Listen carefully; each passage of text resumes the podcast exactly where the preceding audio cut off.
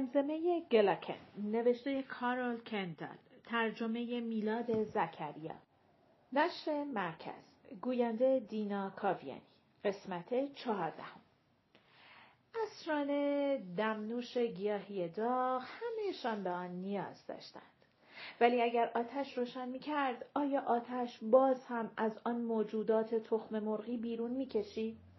چرا که نه؟ بیرونشان می‌کشید و نابودشان می‌کرد تا بعدا که سرش گرم کار دیگری است و احتمالا نمی‌تواند از اردوگاه دفاع کند نیاید باید نوعی سرپناه سر هم می‌کرد و کریستابرد جرأت نمی‌کرد به کریستابرد گم شده فکر کند.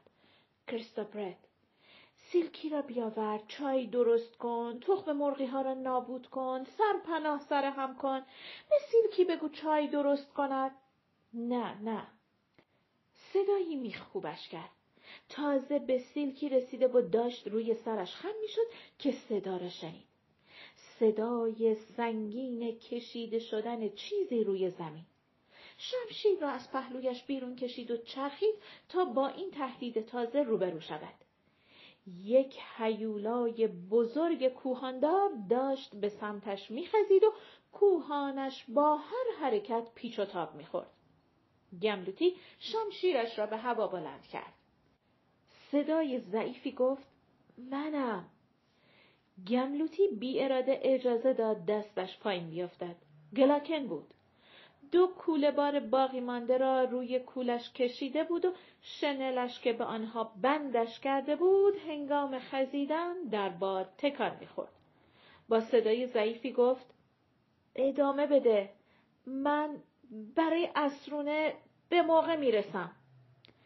اشکهای آسودگی از چشمان سوزان گملوتی به بیرون فوران کرد و بغز راه گلوی خشکش را بست. هر طور که بود سیلکی را سر پاهایش بلند کرد و او را کشان کشان به کنار بقیه برد. سر سیلکی به عقب متمایل می‌شد و چندان کاری از پاهایش بر نمی آمد. گملوتی مجبور شد چند متر آخر او را روی زمین بکشد. وقتی برای استراحت نبود چون آسمان بالای دیوار حائل دیگر به رنگ تنور پرایز نانوا وقتی آماده گذاشتن قرص های نان می‌شد درآمده بود. گملوتی با یکی از بوته های خشک آتشی روشن کرد و یک بطری سنگی کنارش گذاشت تا گرم شود. تمام مدت یک دستش را روی شمشیرش نگه داشته و آماده بود با دیدن اولین نشانه از یک تخم مرغی به آن حمله کند. ولی شمشیر سرد و سیاه باقی ماند و آب بالاخره به جوش آمد. او دست و دلبازانه مقدار زیادی برگ بو و برگ بید در آن ریخت و قمقمه را کنار بوته سوزن گذاشت تا دم بکشد. وقتی به نظرش رسید مرجون به قدر کافی قوی شده آن را برای مریضهایش برد. با ترکیبی از خواهش و تهدید مقداری از دمنوش گیاهی را به سیلکی و اسکامبل و همینطور به ویفر داد. کم کم داشت نگران گلاکن می‌شد که صدای روی زمین کشیده شدن و خزیدن کند او را شنید. از میان لبهای خشکیدهش گفت این طرف چاییت آمده است. مجبور بود خودش قمقمه بخارالود را روی دهان او نگه دارد ولی گلاکن حریسان دم کرده قوی را نوشید. گلاکن وقتی توقف کرد که نفس بگیرد بریده بریده گفت چه بلایی سرمون اومد؟ کیک ماهی گملوتی به خودش اجازه داد کوچکترین جرعه ممکن از آن معجون را بنوشد تا گلویش تر شود. باید بقیه را برای مریض ها نگه می داشت. من هیچی نخوردم. چیزی راجع به کریستا برد گفتی؟ گملوتی ناامیدانه سرش را تکان داد. آیا آنجا درست پشت آتش چیزی داشت تکان می‌خورد؟ گملوتی فشار مشتش بر قبضه شمشیر را بیشتر کرد و گرمای آن را کف دستش حس کرد. پوسته سخت زمین لرزید ترک خورد و از ده دوازده نقطه باز شد. گملوتی که سرگیجه گرفته بود خودش را وادار کرد بلند شود. حس کرد دنیا در تاریکی چرخان از او فاصله می‌گیرد. ناامیدانه فکر کرد نباید من نباید. به نزدیکترین جسم تخم مرغی یورش برد. حس کرد شمشیر یک بار و بعد دوباره و دوباره و دوباره ضربه می‌زند تا اینکه دستش در دستش خنک شد. تنها آن وقت بود که لرزان از پا درآمد و به زمین افتاد. بیا! صدای گلاکن ناگهان توی گوشش بود. پیش از آنکه ببیند بویش را حس کرد. گوشت کاملا رسیده و بدبوی خربز ماهی. وقتی حرکتی برای گرفتن تکه میوه نکرد، گلکن ته آن را توی دهانش فرو کرد. آب میوه توی حلقش جاری شد و آن را خنک کرد و او ناگهان هریسانه بیشتر می‌خواست. گلکن با زمختی با شمشیرش یک تکه دیگر از خربزه جدا کرد و بعد یک تکه دیگر و بعد یکی دیگر تا اینکه گملوتی به او علامت داد که بس است. با سختی و تقلب بلند شده ایستاد. خورشید تازه داشت از پشت دیوار حائل نمایان می‌شد و به همین زودی داشت فرق سرش را میسوزاند.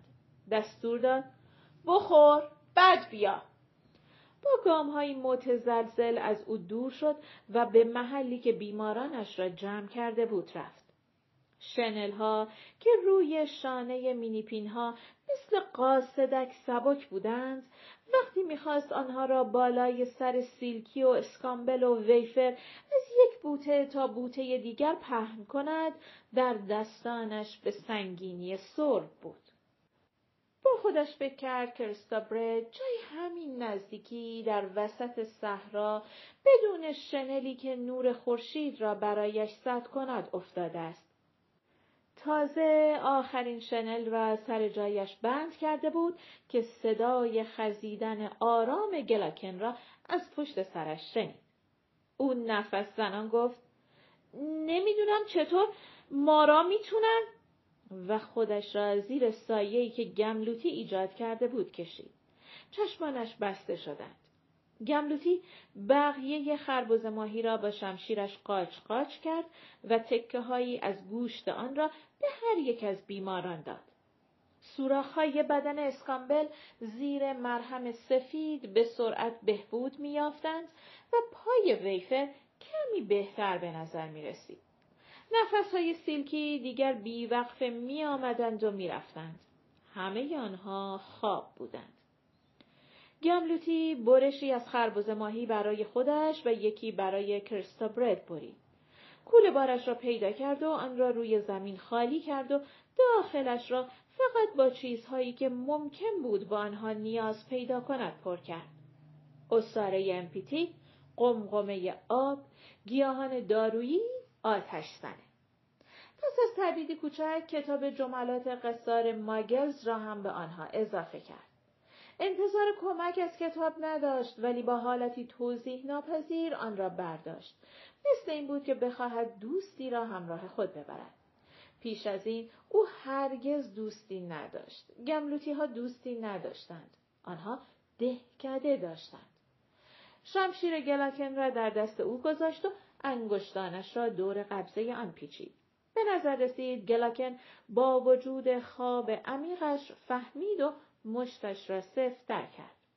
در آخر روی همه بریدگی ها و خراش های خودش را با مرهم سفید پوشاند. بعد شمشیر خودش را بیرون کشید و زیر خورشید سوزان برای یافتن کرستابرد به راه افتاد. صحرا جلوی چشمانش می درخشید و گاهی اوقات به شکل هشدارآمیزی یکوری می شد. ولی او در دایره های باز شونده از اردوگاه به پیش و همچنان به پیش می رفت. وقتی دمپایی بافته قهوه‌ای را دید اول نزدیک بود از کنارش بگذرد تا اینکه ذهن خستش توانست این صحنه را هضم کند حتی آن موقع هم لحظاتی بی آنکه بفهمد چیست به آن خیره ماند سپس با فریادی کوچک به زانو افتاد و با دستهای لرزان آن را از روی زمین بلند کرد. دمپایی کرستابرد بود. اینجا در بیابان خالی دور از اردوگاه در همان جهتی که از آن طرف آمده بودند. معنیش چه بود؟ گملوتی روی پاشنه پاهایش نشست و به سمت مسیر طاقت فرسایی که از دهانه تونل تا آنجا آمده بودند خیره شد. کوهها به طرف او خم می شدند ولی می‌دانست که این تنها حیله است که چشمانش به او می‌زنند. بعد زمین پیش رویش تکان خورد و بالا آمد. باز هم خطای دید. باید بلند می‌شد و به راهش ادامه می‌داد. ولی به کجا؟ زمین دوباره بالا آمد و قلمبه شد. نمی توانست کار تخم مرغی ها باشد. آتشی اینجا نبود که آنها را از زمین بیرون بکشد.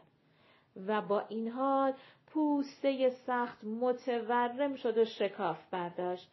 جواب همچون وزش باد به او برخورد کرد. چطور می توانست انقدر بی فکر باشد؟ او گملوتی از بین همه آدم ها بیش از سیلکی از مغزش استفاده نکرده بود. این گرمای آتش بود که تخم مرغی ها را در نور صبحگاهی بیرون کشیده بود و حالا نوع دیگری از گرما گرمای خورشید صحرا این کار را می‌کرد سعی کرد برخیزد و بیستد ولی پاهایش دیگر توان بلند کردن او را نداشتند یک تخم مرغی با فاصله یک انگشت از کنار دست راستش پوسته زمین را شکافت و بیرون آمد. چند لحظه بی حرکت باقی ماند. انگار داشت از خورشید نیرو می گرفت.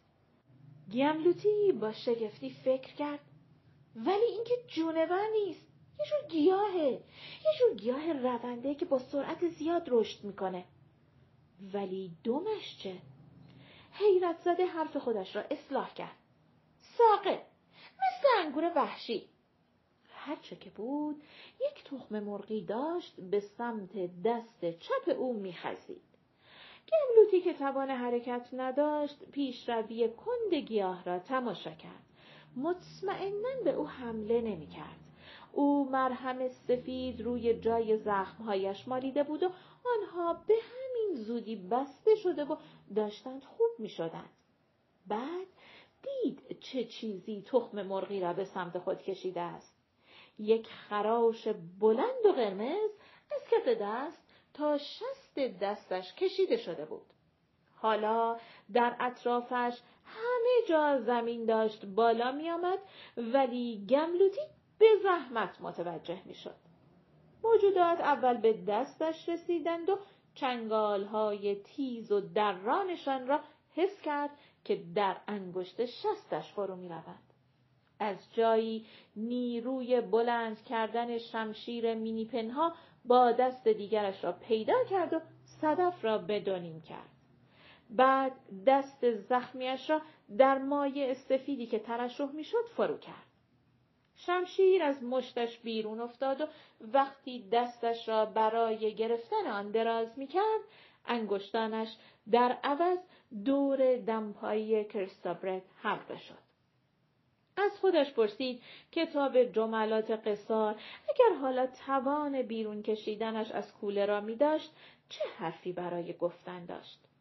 احتمالا نکاتی در مورد پختن کلم را به او یاد می‌داد.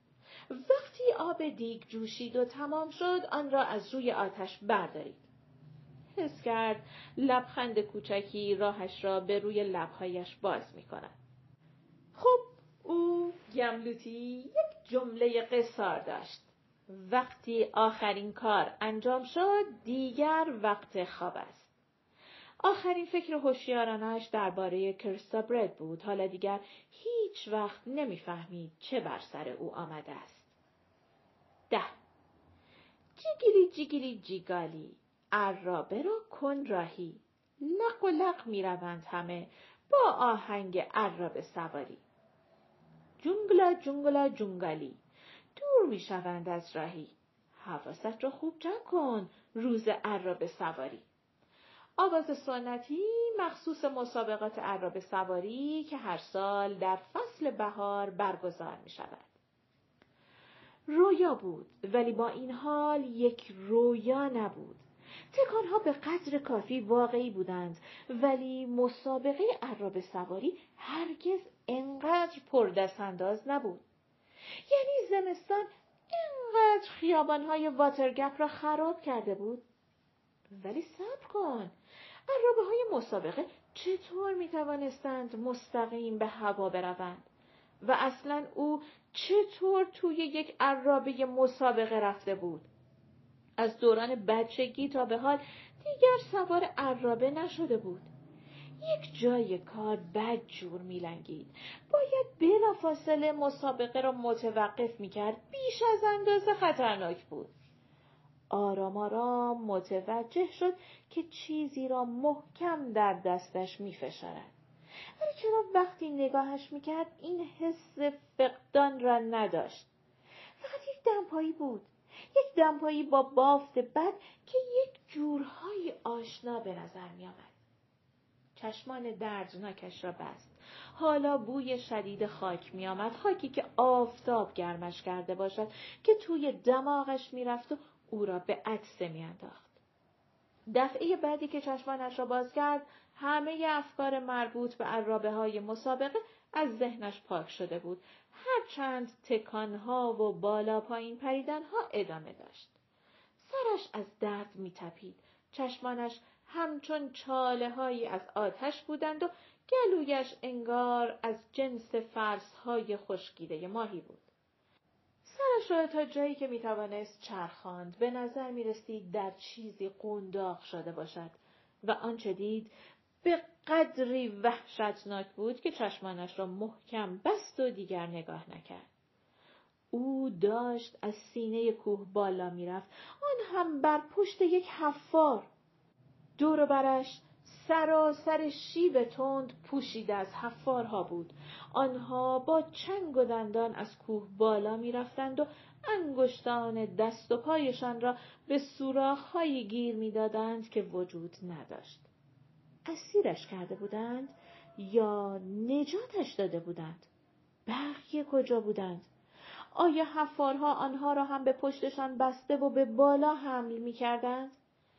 وحشت زده دمپایی را به عنوان تنها شی آشنا در این دنیای ناشناخته در دست فشرد. تاب و تکان خوردن مدتی که یک عمر به نظر می رسید ادامه داشت و بعد ناگهان تغییری حس کرد. درست بود. او هنوز مثل یک تور ماهی که ماهیگیری روی کولش انداخته باشد پشت یک حفار بالا و پایین پرت می‌شد ولی چیزی فرق کرده بود. آنها دیگر در حال بالا رفتن نبودند. جرأت کرد و نگاهی انداخت. او بر بام جهان بود. سرش را به هر طرف که میچرخاند جز آسمان چیزی دیده نمی‌شد. آسمان و وزوزی آشنا. صدای حفارهای خوشحال احاتش کرده بود. بعد حرکت متوقف شد و گملوتی بی آنکه کاری از دستش بر بیاید در پیلش. شنلش بود که او را تویش پیچیده بودند. آویزان ماند. صدای وزوز هم متوقف شد و فکر ترسناکی به ذهن گملوتی خطور کرد. آیا او باید اینجا در بالاترین نقطه دنیا بلا تکلیف میماند تا تصادفی موجب شود حفارها دوباره به حرکت درآیند؟ به سستی با دمپایی ضربه آرامی به سر حفارش زد تا او را به راه بیاندازد. ولی لحظه بعد از کارش پشیمان شد.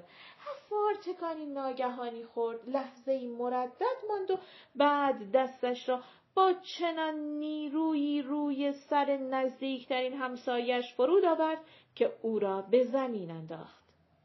گملوتی داد زد وای نکنید ولی دیگر دیر شده بود حفارها از همه طرف مثل نیهای نیزاری در طوفان به زمین میافتادند. در حالی که از خوشی وزوز و هم هم می‌کردند و شاد و بیخیال ضرباتی حواله هم می‌کردند تا اینکه خودشان هم به زمین میافتادند و بعد دوباره به پا میجستند تا بازی را از اول تکرار کنند. ولی جایی بالای سرشان صدایی بم و نافذ مثل صدای مرغ هوهو در شب فرمان داد. حفارها به پیش حفارها به پیش حفارها به پیش به پیش. با جهش حفارها به جلو گملوتی همه ترسهایش گرمای غیرقابل تحمل خورشید و دردهای سراسر بدنش را فراموش کرد. زیباترین صدا در سراسر دنیا همان صدای مرغ هوهو بود زیرا صدا به کریستابرت تعلق داشت. پایان قسمت چهاردهم.